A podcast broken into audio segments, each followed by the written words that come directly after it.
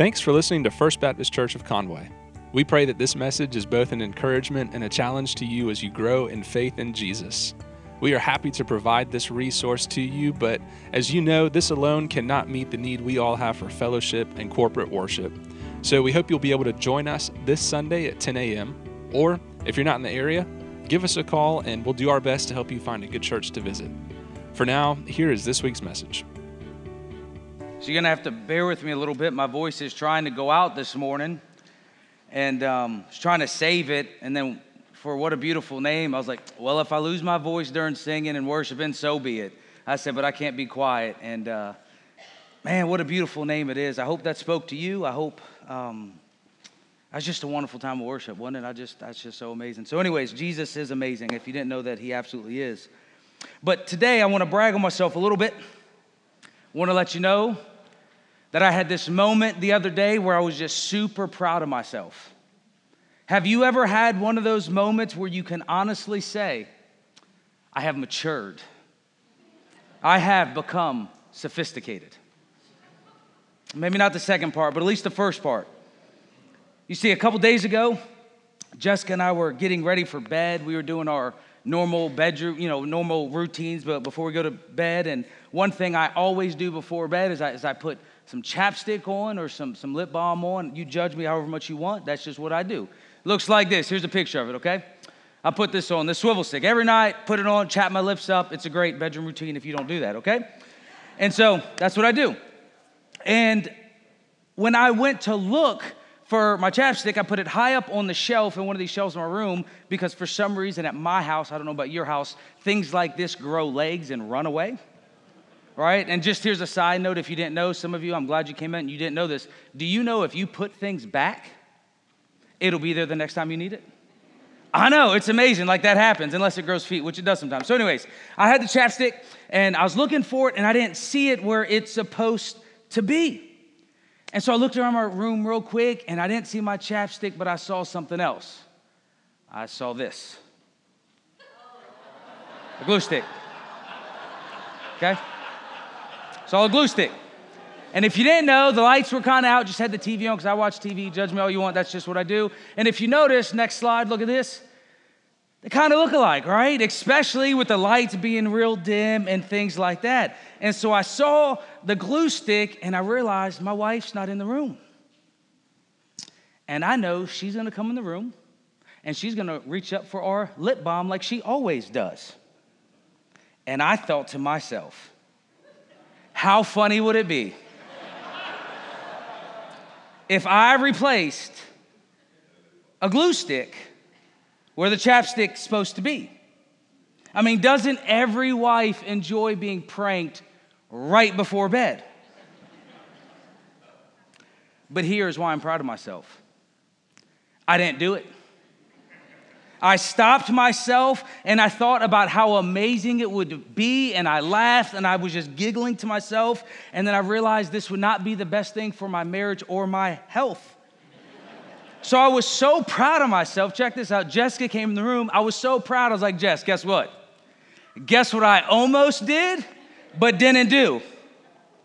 She wasn't impressed with me at all she gave me this look like I would have stabbed you. And I'm serious, like that's what she communicated in that moment. But he, here's my point I can, in fact, in my life, and, and I'm sure you can too, I can point to real, tangible things, real, tangible uh, places where I am maturing as an adult. And, and that may seem small to you, not pranking my wife before bed, but you should have met me 20 years ago. It's, I've come a long way. But that got me thinking like, shouldn't we, shouldn't you, shouldn't me, shouldn't we have, have real tangible things we can point to in our spiritual life when it comes to maturity? Shouldn't there be things we can point to that show, like, man, here's, here's some life change, here's some things that have happened, here's some things I, I, I didn't do. I wanted to, but, but I didn't do it. I mean, shouldn't there be something that we can point to? Like, here's some things, like, this is what it looks like to be a Christian. This is what it looks like to be maturing. Like, wouldn't it be easy? Like, wouldn't it have been nice if Jesus, like, gave us this thing to be like, hey, here's some things I want you to do. Like, some, here's some things you need to give your life to. I mean, wouldn't it have been so much nicer if Jesus told us exactly what he wants to see in our life? Like a summary statement of, like, this is what it looks like. Wouldn't that be nice? Well, luckily for us, he does.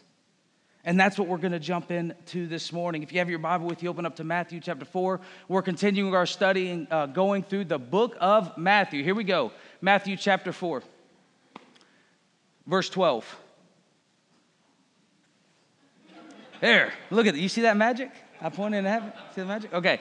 Matthew chapter uh, 4, verse 12 through 14 says, When Jesus heard that John had been arrested, he left Judea and returned to Galilee. He went first to Nazareth, then left there and moved to Capernaum beside the Sea of Galilee in the region of Zebulun and Naphtali. Went there the other day. Yep. Um, this is fulfilled what God said through the prophet Isaiah. And now he continues on, uh, yeah, he, he continues on to give us this, this um, idea of, of Jesus once again fulfilled this, um, these prophetic Old Testament passages.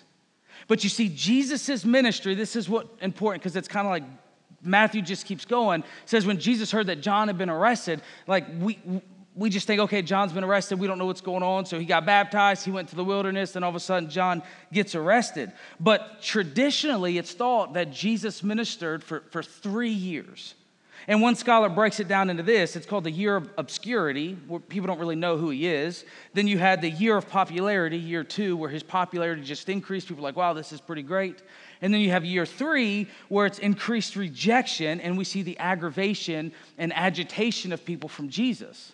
Now, what's happened right here is Matthew just jumped year one. Doesn't tell us about it. He just jumped straight ahead. Oh, he comes out of the wilderness. All of a sudden, John gets arrested. We know that's not how it actually happens. In fact, all the synoptic gospels, that's a big word, but it's Matthew, Mark, and Luke. Matthew, Mark, and Luke, they're very similar, so they're called the synoptic gospels. All of them omit Jesus' first year of ministry. We don't hear anything from them about his first year. It's all of a sudden like all this stuff happens, but luckily for us, John, the gospel writer John, tells us about it. So if you read John chapter 1, 26 through chapter 4, you see this first year of Jesus' ministry that nobody else talks about. Here, we're just jumping straight into year two. Like Matthew's like, hey, we got to get going. You'll see why that's important in a moment. So, Jesus, John's arrested. Jesus goes around. He's, he's traveling around telling people, well, this. Here's the summary statement for his message, verse 17. It says, From then on, Jesus began to preach, repent of your sins and turn to God, for the kingdom of heaven is near. Well, we saw this same message from John the Baptist. Remember, I told you we all that a lot of times we detach John and Jesus from each other. Like, well, John's kind of crazy, says some crazy things, and we have Jesus. He talks about this stuff. Nope, they were talking about the same stuff.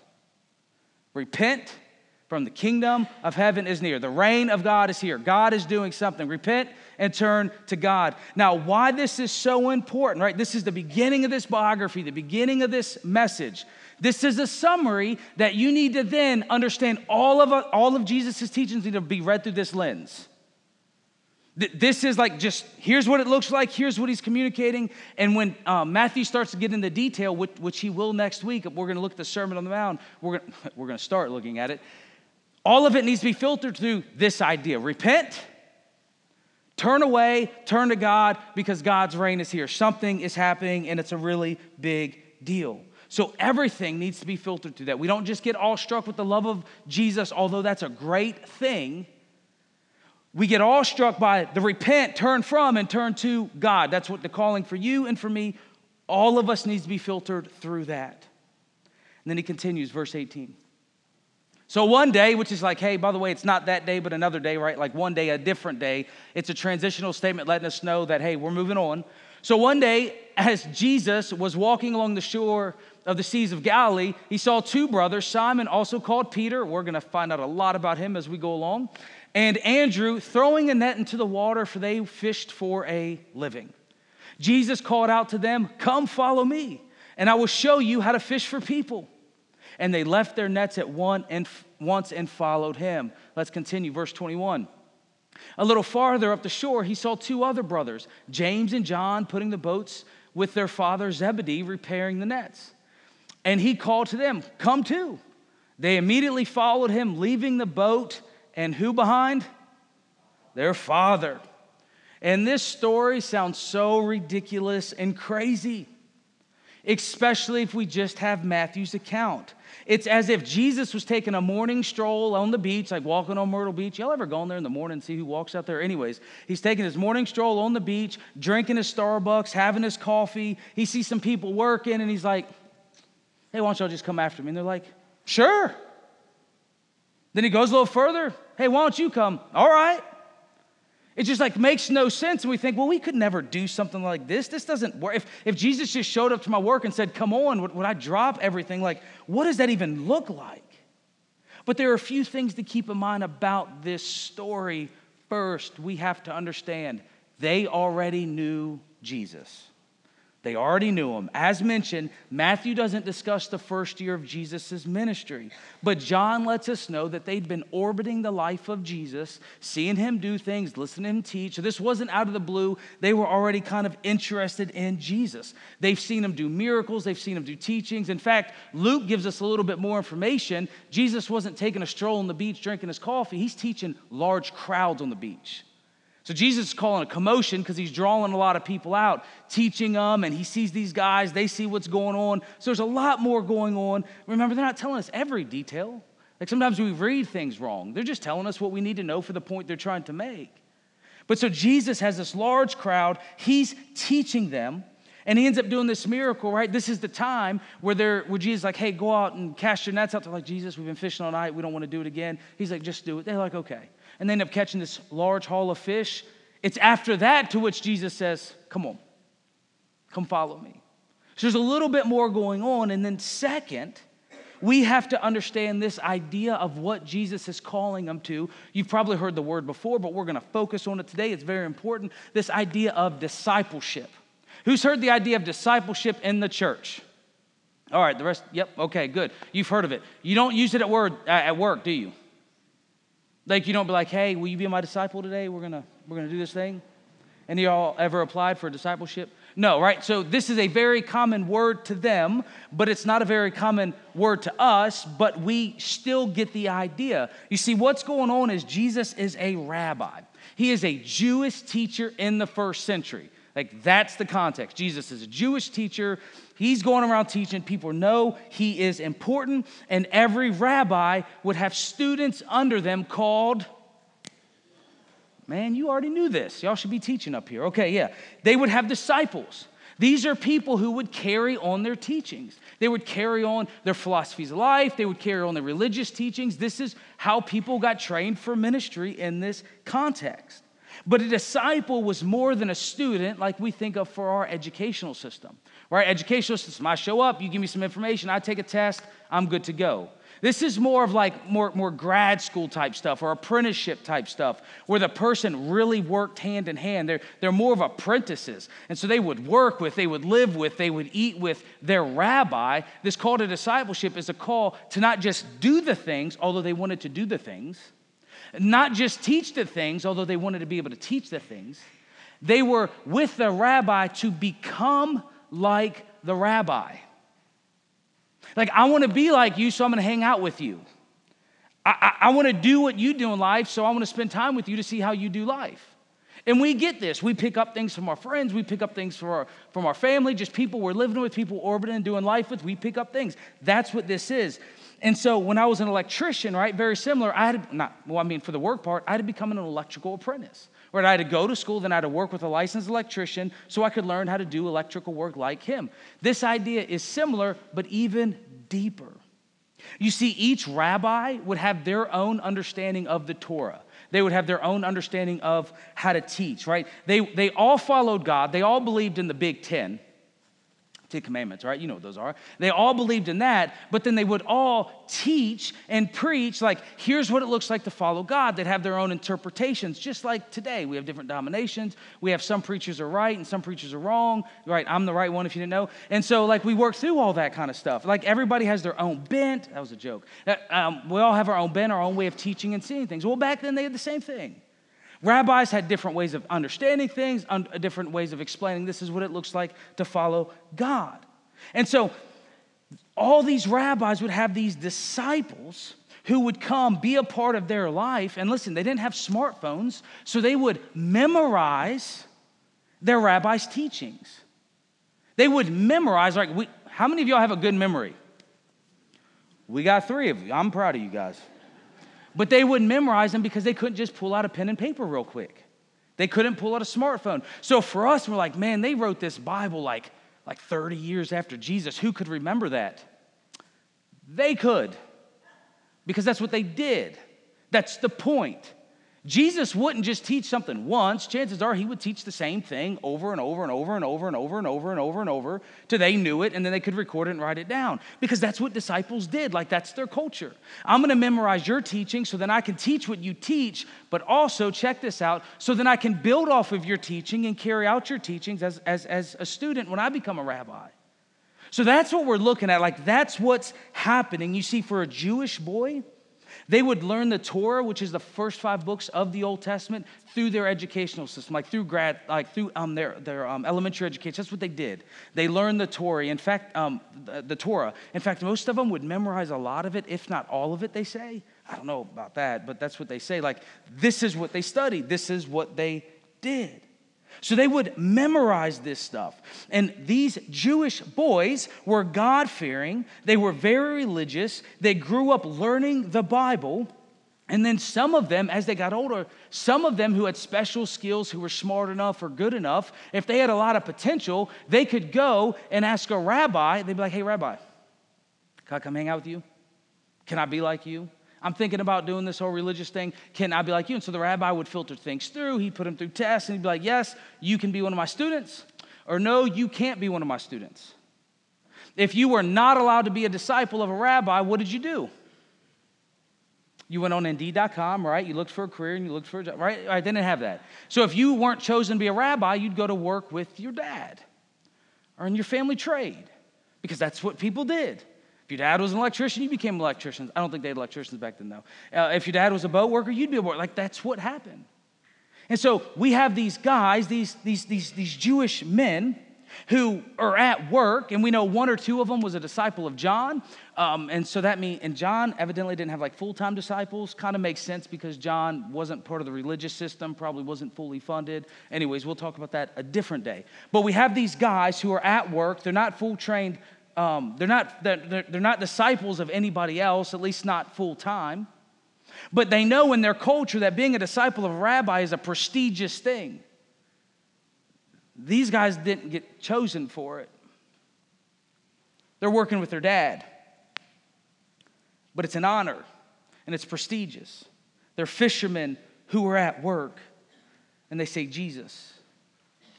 And Jesus says, Come on.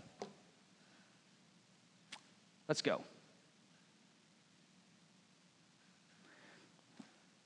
So they drop everything. Because being with Jesus is more important than doing anything else. Being a student of Jesus is more important than anything else. And so, us, we look at this story like that's absolutely crazy. It's not. It's thinking about the, your dream job or the most important thing to you. If someone finally came and offered you, like, hey, come do this, you would drop everything you had and go do that job, right? Well, that's what they're doing. Like, we, we want to be like Jesus. We want to work with Jesus. We want to give our life to Jesus. And he says, come on, leave your nets, leave your dad we're going to go fish for people. And we'll get to that in a minute. And I love this because then Matthew gives us another summary statement. Like, this is all about introducing us to what we're about to see through the rest of the book. We saw John the Baptist ministry. We see a summary of Jesus' ministry. We see a summary of this discipleship, which we're going to look at in detail. But then we see the summary of what Jesus went and did. Here we go, verse Next. All right, never mind. Go back. I must have taken it out. It's Matthew 4 23 says this. It says, Jesus traveled throughout the region of Galilee after he called these fishermen, after they came with him. It says, Jesus traveled through the region of Galilee, teaching in the synagogues and announcing the good news about the kingdom. And he healed every kind of disease and illness. News spread about him as far as Syria, and people began to bringing him all who were sick and whatever their sickness or disease, or if they were demon possessed or epileptic or paralyzed, he healed them all. Large crowds followed him wherever he went, and people from Galilee, the 10 towns of Jerusalem and Judea, and from the east and the Jordan River. So, so here's that summary statement of what Jesus did with his disciples. He took them and he went from town to town, teaching them, sharing the good news, and healing people showing them what the kingdom of God looks like, what he can do, calling their attention. Like he attracted these crowds by healing people and helping people. And he already tells us what the message is. This is the message repent, turn to God, for the kingdom of heaven is here. And so Jesus went around just announcing this, healing people, and one thing we have to remember as Christians is doing good works is a great thing, but good works needs to be attached to that good news. Jesus went around doing good things, but it's because of the good news. Why are you doing those good things? Because of the good news. That's what Jesus did. So large crowds came after him. Jesus met people where they were at and he healed them. He helped them and explained to them, here's why I am doing this. I bring this up to show you, or Matthew brings this up to show us, that the call of the disciples immediately went into a call of work. He said, Let's go. We got a mission to do, we got a job to do. He didn't call them together, all right, guys, let's sit down. All right. So, what songs are we singing this weekend? Where do we want our building to be? What, what are we going to do? No, no, he called them and started traveling and started teaching and started preaching and started healing and started announcing that the good news, Jesus Christ, the gospel, the kingdom has come. And here's why they knew that because they were his disciples. He was a rabbi. This is what they did, and this is the context that we miss. Because to be a Christian is to be a disciple. This is what you and me are called to. This is what it looks like. We're going to switch translations, and this is what we're going to look at for the rest of the day. Matthew 4 19. This is the New American Standard. It's a more literal translation, great translation if you don't have one, but it's more word for word. And he says, He said to them, Follow me, and I will make you fish. Um, I will, excuse me, I will make you fishers for people. This is the call of a disciple. This is the call of a Christian. If you didn't know, I want you to pay attention to this next part because sometimes like, well, disciple, I don't want to be a disciple. I just, I just want to be a Christian. Pay attention to this. Acts 11 25. From the beginning, it's been pretty clear. It says, Then Barnabas went to Tarsus to look for Saul. And when he found them, he brought them to Antioch. For a whole year, Barnabas and Saul met with the church and taught great numbers of people. Check this out. The disciples were called what? Little Christs first at Antioch. To be a Christian is to be a disciple. To be a disciple is to be a Christian. This is for you. This is for me. This is for us.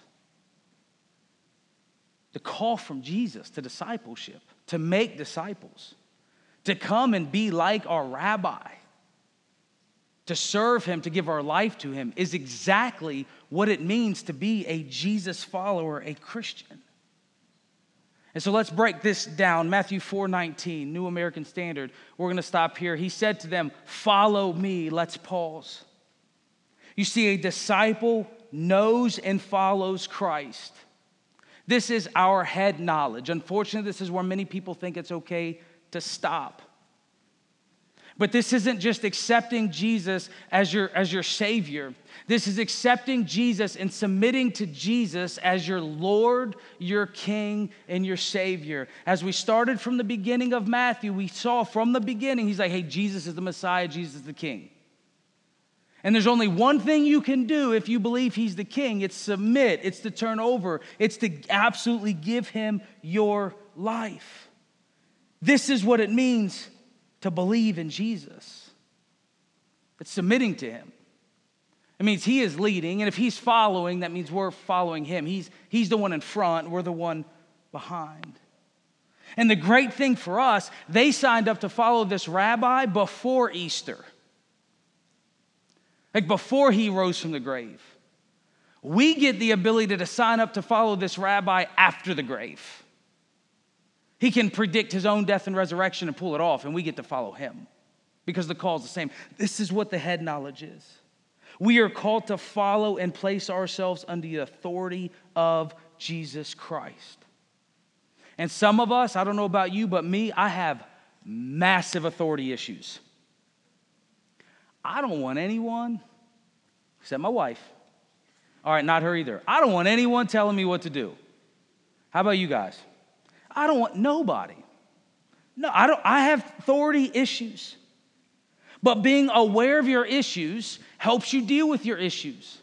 If you know you're sick, being aware that you're sick is the first step to getting healthy. Looking at the symptoms, finding out the disease. You see, I have authority issues, but I know about them. All of us have authority issues, and that's what sin is. We disobey, we turn away, we ignore, and do our own thing. We all have these authority issues. That's why we're all called to submit, to believe in Jesus Christ. So, a disciple, a follower, someone who follows Christ, they're putting their faith and trust in Him at the head level. This is acknowledging, this is the belief, this is the trust. Nope, go back. Yep, the head. I, I like, I think this is in my future, folks. This little bald head, so. I'm just embracing it at every moment I got. Just I'm, I'm being, I'm coming comfortable with it. But it's the head level. It's the understanding. And that doesn't stop. We continue to grow and understand more and understand more because He is vast. And we believe. So He said to them, Follow me. That means, come on, I'm leading. And then look at this next part, next verse. I will make you it goes against everything in our culture because I want to make myself. I'm a self made man. Well, I guess you're not a Christian. He wants to make us into something. He wants to do a good work in your life. This is all about having your life transformed by Jesus. This is the heart change. This is the rough part. This to let's get into those things that nobody else knows you think about, nobody else knows that you feel. Jesus wants to get in there and work through all of that. And right up front, you have to understand, I have to understand a call to be a Jesus follower, a call to be a disciple is understanding that God wants to do work in your life. He wants to change you, which means Jesus is in the business of changing, of working in you, of helping you. I cannot overstress the importance of this because back then they automatically knew to be a disciple means to be like my rabbi. To be like him means not to be like me. And I want to follow him because I think he has the answers. He knows where he's going. I like the way he's talking. I like the way he's living. So I want to be like that. And Jesus, this call is about life transformation, that he wants to do a good work in your life. And he calls the guys, and, and you have to love this. He calls the regular, ordinary fishermen, the ones who've been looked over, the not good enoughs that we can't make it, we're not smart enough. People like me, maybe like you, I don't know. He calls us and says, I'm gonna do a good work in your life. I'm gonna watch what I'm gonna do. Come on. And this is one of the most challenging things to accept about our faith because our faith is not self improvement and just motivation. Here's 10 steps to be better. It's that Jesus Christ wants to come and do a good work in your life, which means you have to stay connected to Him. You have to stay close to Him. Check this out, and I, this is just, it, it feels gross saying it, and I'm embarrassed that I'm embarrassed for saying it, but we have to stay dependent upon Him. Like everything in me says, I got this, I'm gonna do it on my own. Watch this. I'm pretty awesome. Watch. And Jesus is like, No, you're not. You need me, or you can't do anything. Read John chapter 15. He says those exact things. So, this whole thing is not about me doing something different, but about staying close and connected enough to Jesus that Jesus does a good work in my life and starts changing my heart and start does a work in my heart. And it's allowing him to do that. You see, he's given us his word, and we're filled with his spirit who wants to empower us and change us and work through all that stuff, like helping us forgive. Who likes doing that? Be generous, be kind, patient. Like He wants to do this good work in us. He wants to renew our minds. He wants to empower us. He wants us to be new creatures who've been saved by His wonderful grace. So, a disciple is one who's following Christ, it's also one who's being changed by Christ, continually being changed by Jesus. But then we're not done. He wants to make us into something, these fishers of people. We got work to do. A disciple is committed to the mission of Jesus Christ. Jesus does not call them into a building. He does not call them to just go out, be away from the world into a monastery. Let's just have this holy huddle. Jesus calls them to fish for people to cast nets, to cast a bait, to try to attract, to try to reach people for Jesus Christ. This is action, this is movement. This is exactly what we saw he did next. Remember, he called the disciples and he went around to all the towns, healing, preaching, and teaching. Like that's what a disciple does. They're committed to the mission of Jesus Christ. Jesus could not be more clear than uh, we have the cross, we know what he did to save sinners, but he says in Luke 19:10, if you don't know this verse, you should memorize it. Next slide. Jesus says, For the Son of Man came to seek, means look for, and save those who are lost. He came to seek and save the lost. And we, you and me, we need to be thankful for this because that's us. He came to save us, He came to find us. And that's pretty amazing. But then he gives his disciples the call to go do the same, to reach people for Jesus Christ, and to share with people the wonderful good news of the grace of God. I mean, he has radically changed my heart and my life. This is what he's done for me. Like, you want to have a better marriage? Follow Jesus. You want to be a better parent? Follow Jesus. You want to be a better boss? Follow Jesus. Like, man, he has done this good work in my life. Has he made you richer? No, actually, I give all my stuff away. I don't have anything now, but I'm happier. Maybe that's not your calling, but we see plenty of that throughout church history. Jesus wants you to be committed to his work. Jesus came to save. And the reality is, folks, listen, people who don't know Jesus Christ are going to be eternally lost without him. Like that's what the Bible teaches. We're going to see all that. We're going to see this idea of judgment all throughout this, all throughout Matthew. But he came to save, he came to rescue, and it's your, our job to get on board with sharing this good news, to helping people know him. You see, as Christians, we're not called to establish the kingdom of this world. We're not called to make sure that our favorite political party gets in and gets it right this time. That's a kingdom of this world. But we follow the King of Kings, who said, I didn't come to establish a kingdom of this world. We are Jesus followers, the great King. And our job is not to be the moral police for other people. Our job is to share the good news and the hope of Jesus Christ. Far too long, Christians, you've heard me say this a bunch. If not, I'm glad you're here today. Christians have to stop expecting non Christians to be like Christians.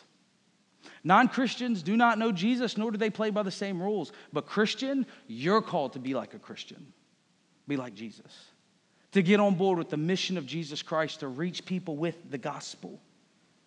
We are expected to do that, to be his hands and his feet. This is what a disciple is. This is what a Christian is. So, a disciple is one who follows Jesus head level, being changed by Jesus, that's the heart level, commits to the mission of Jesus to save people from their sins. Thank goodness we don't do that. Jesus already done that. We just tell them about him. This is a summary statement of what discipleship looks like. And now that you know this, I want you to lean into the rest of the Matthew. We are going to continually see this. We're going to see them being challenged mentally, like, I don't know who he is. Think he's the Son of God? I think he's the Son of God. I don't know. They continually, they, they have to grow in their beliefs because they don't understand it all at once. It's okay. Follow him, he'll teach you. You'll continually see their heart being changed. At one point, they want to blow up a town. They're like, Jesus, can we call napalm down? You're like, Christian would never think that way. They sure do. They're like, Jesus, let's blow that town up. They rejected you. And Jesus like, okay, look, you've missed it. It's not what we're going to do here. But we also see them commit to the mission of Jesus. Folks, the reason why we know Jesus in the 21st century is because these guys went and took it all over the world. They thought it was important enough to give their life to it, to share with people. And so I ask you this morning have you surrendered your life to Jesus Christ as your Lord and Savior? Have you repented from your sins and turned to God? Do you believe in Him? Can you point to, like I can, this glue stick and chapstick? Can you point to a tangible time where you gave Him your life? You can't, you can't accept Jesus by accident, like, oh, I hung around Him, so He just kind of slipped in. It's not surrendering. Well, I went to church. Mm-hmm. So did a whole lot of people. Have you surrendered? Have you committed head? Have you acknowledged, trust, believed, all these words that explaining that I'm giving my life to Jesus Christ, the King of Kings, the Lord of Lords? If you have, are you being changed by Jesus? Are you trying to be a Christian without life transformation? Are you trying to be a Christian without God doing a good work in your life, without Him continually, continually, continually convicting you of your sin? He's like, man, I shouldn't have done that. I got to go apologize again to my wife. Husbands, are you tired of apologizing to your wife yet? I am. My goodness. It's a constant thing in my world. I'm trying to be perfect, it doesn't work. But is he doing a good work in your life? Can you point to how you are growing, how you're forgiving, how you're less angry, you're more patient? I'm not saying you're not going to go off the rails. I'm not saying things aren't going to be difficult. But can you point to real tangible things about how your life is changing? Anybody knew me 20 years ago? Oh my goodness, they'd be like, Jesus must be real. I still got a whole lot of work to do. But he's to do the work. That's his job. I'm just along for the ride. And then are you committed? Because he wants to turn us into something. That's what's so important to be fishers of men. He doesn't want to turn you into something because it's all about you. He wants to turn you into something because he wants you to be about him and what he's doing. He wants to send you out. He wants you to share the good news. He wants to share the hope. He wants you to share the life change that you've experienced with other people. Do you share that with people? Sharing the gospel, sharing the news of Jesus is the most important thing you can do in this world. Sharing the hope of Jesus Christ. And you don't have to be weird about it. Right? I mean, you can work it into a normal conversation, it is possible. But do you even try? Try. Commit to it. Can you point to how you are going board with the mission of Jesus Christ? Can you point to it? Are you inviting people to church? Are you telling them about Jesus? You're like, well, that's not for me. It's for every single Christian because that's what it means to be a Christian, a disciple who wants to be like their rabbi and they're committed to getting the message of the rabbi out. That's what they do. That's what we are. We are fishers of men and women. Right, I was given. Have you? Have you repented? Jesus was clear. This is his message repent. And it's so easy for us to make it about us. But it's not about us, it's about him. It's about pointing people to the grace of God found in Jesus Christ. And folks, I don't want you to feel bad. Feeling guilty doesn't lead to change. I want you to be thankful for your salvation. Be thankful for what Jesus has done. And out of that gratitude, Share the gospel out of that gratitude of how he saved your marriage, out of that gratitude that he's saved your life, that he saved you from that addiction, he saved you from whatever's going on. Like if this stuff's happening, you should be super gratif- I mean, super grateful. So share it. Talk about it. Be able to point to it. He's invited you, he's invited us, me, to discipleship. It's what it is. We're going to see it. And I hope you've signed up for it. Will you pray with me? Heavenly Father, we thank you for this call into discipleship, this call to be like Jesus. Father, continually help us grow deeper in our relationship with Jesus. Because it's through Jesus we can learn to be the people we've been created to be. It's through Jesus we can live out our purpose and your plans for our lives.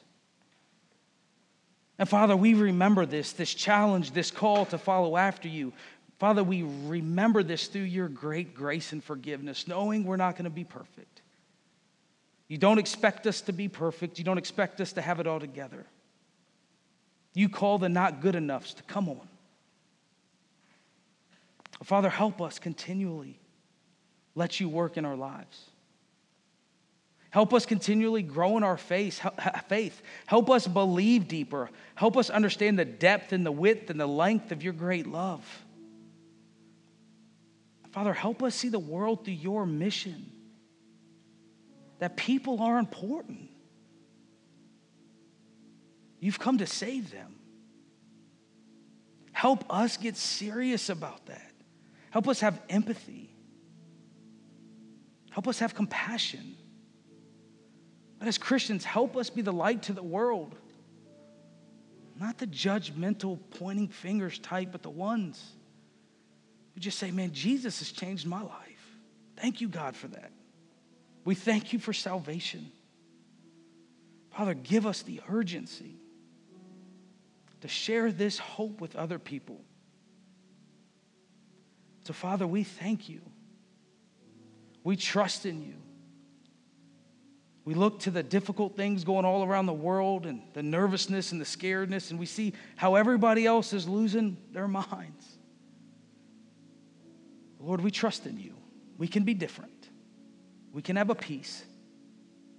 We know you're in control.